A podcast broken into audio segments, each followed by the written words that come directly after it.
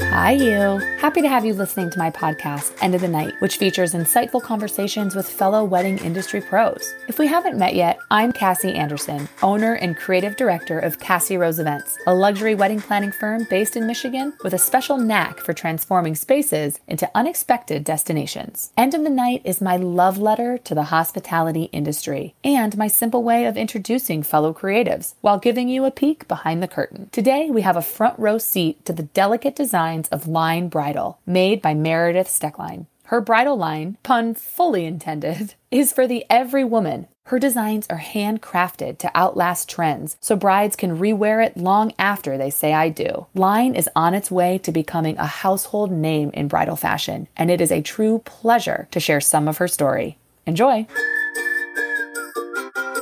From New York City to Sun Valley, Idaho.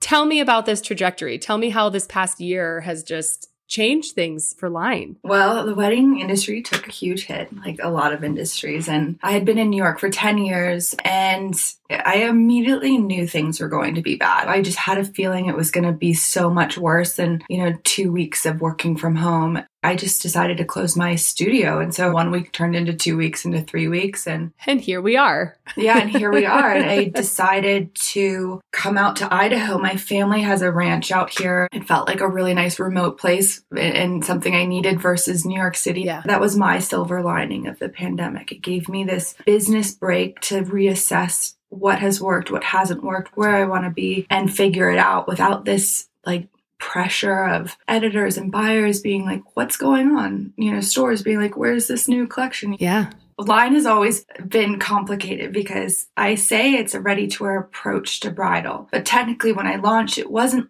quote unquote ready to wear because everything was still made to order. My ready to wear approach is more the design aesthetic of it. It's more laid back. They're pieces that they're elevated enough for your wedding day, but I like to think that they're pieces you can incorporate back into your closet and wear again. So a lot of my styles are, you know, I have slip dresses or pantsuits or jumpsuits or column gowns. You know, if I have a dress that has a train, it's it can be cut off and either made into like a midi dress or just, you know, floor length gown that can either be dyed or worn again with like a jean jacket or a blazer. And so I like the idea that you can like relive that wedding day memory because at the end of the day, I'm a strong believer that like the wet, it's not about the dress. Like it's about the experience that Yes, everyone has. It's not about the dress, says the dress designer. Says the dressmaker, yeah. It- I, I Tell me really- more about that.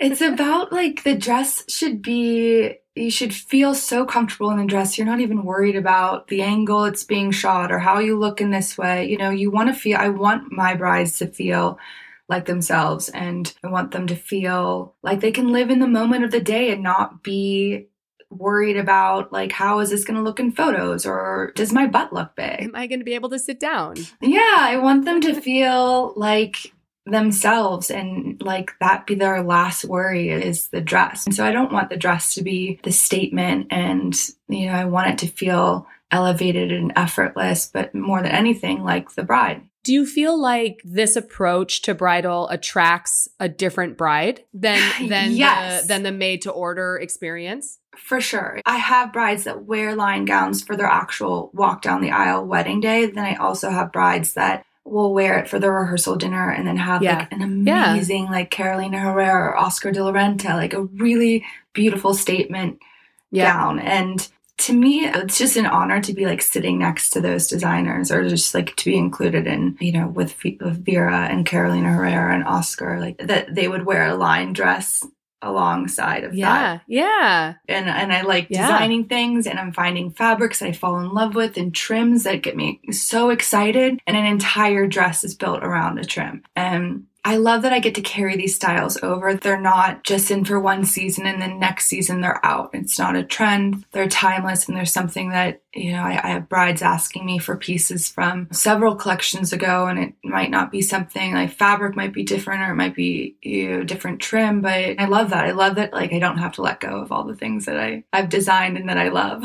One of the things that you and I have talked about before that I find so fascinating, and I know so little about. Like from a production side, like you've come up with the pattern and the design, and now it's in somebody else's hands to sew. Right. Yeah. I mean, there's so many different, like, like you have a special factory that cuts all of your fabric, and then that fabric has to go to the factory that actually sews it there's so many steps in, in, the production line of you know design to finished garment it is all about relationships and that's what makes it tricky that's just fascinating because i've never thought about it with fashion you think from the outside fashion is so glamorous, but really I'm five years into my business and I'm still running around the garment district with like rolls of fabric and like emergency oh, yeah. linings because the one we ordered isn't working with the fabric and finding an extra zipper because production is held up because we're short one zipper and Oh yeah. Well that's like us, right? Everyone thinks being an event planner is like you're J Lo with your headset when really you're like yeah. sweating and schlepping yeah. chairs and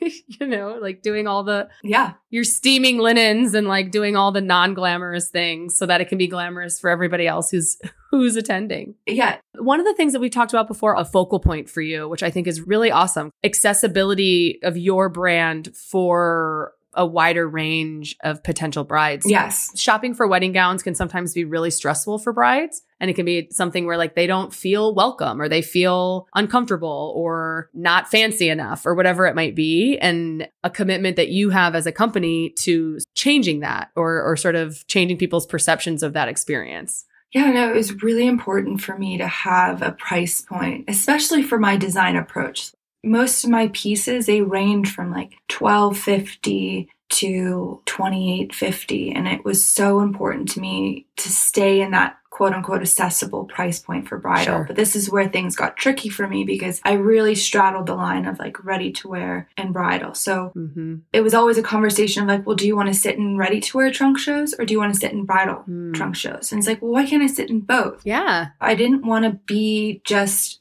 bridal and I didn't want to just be ready to wear. And so then came the tricky part of in bridal, I am quote unquote accessible pricing. Whereas in ready to wear, I'm luxury pricing. Oh, interesting. Right. For just a white dress or a white jumpsuit being 1250 or 1850 is considered luxury. I want to be accessible to like everyone. I think there's so many women out there that are line women. You know, they want to feel like themselves on their wedding day, but they want to have a dress that is still like that bridal experience. It's something I, I've struggled with to have healthy margins and keep my business afloat, but also yeah.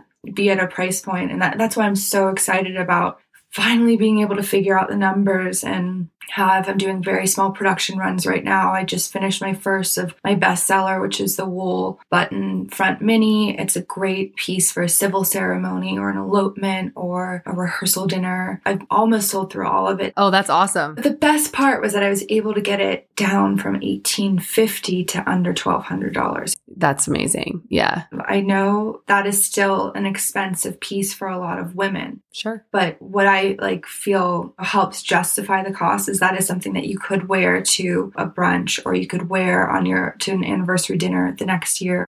I mean, as a shopper, I always think about cost per wear. Yeah. and oh, it yeah. justifies the buy.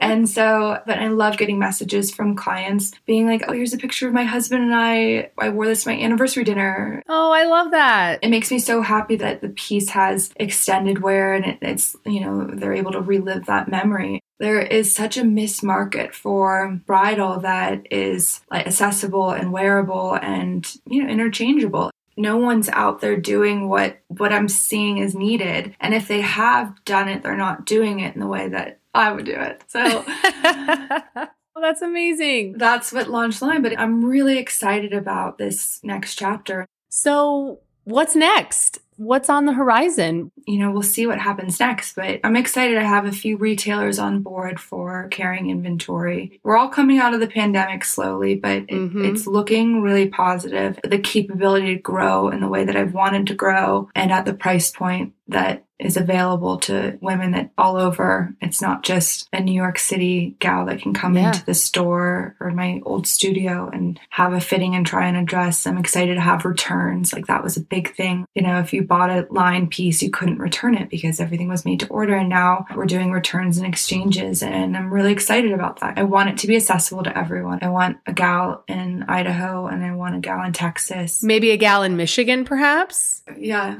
Yeah. yes, exactly. To be able, he, she also, you know, anyone, I want, I want, Absolutely. I want line to be available to everyone to wear for their day. And it's, I don't want it to be this, you know, an exclusive, you can only fly to New York to try it on. And I'm hoping that line becomes a household name in the bridal world. I think it will. I think it's already on its way. It's a bit tricky, the whole line. People always mispronounce it. I wish Well, I that's why we're we're verbal now. I'll, you know, we'll make sure that we say it multiple times. Line, line. Yeah, I, I, line. I loved it because it was one half of my last name, and in German, which my, my last name is German, line means flax, and flax makes linen. So there's you know the fabric angle. But then I also like this was a play on a clothing line. Yeah, it's perfect. It's so perfect. I love it.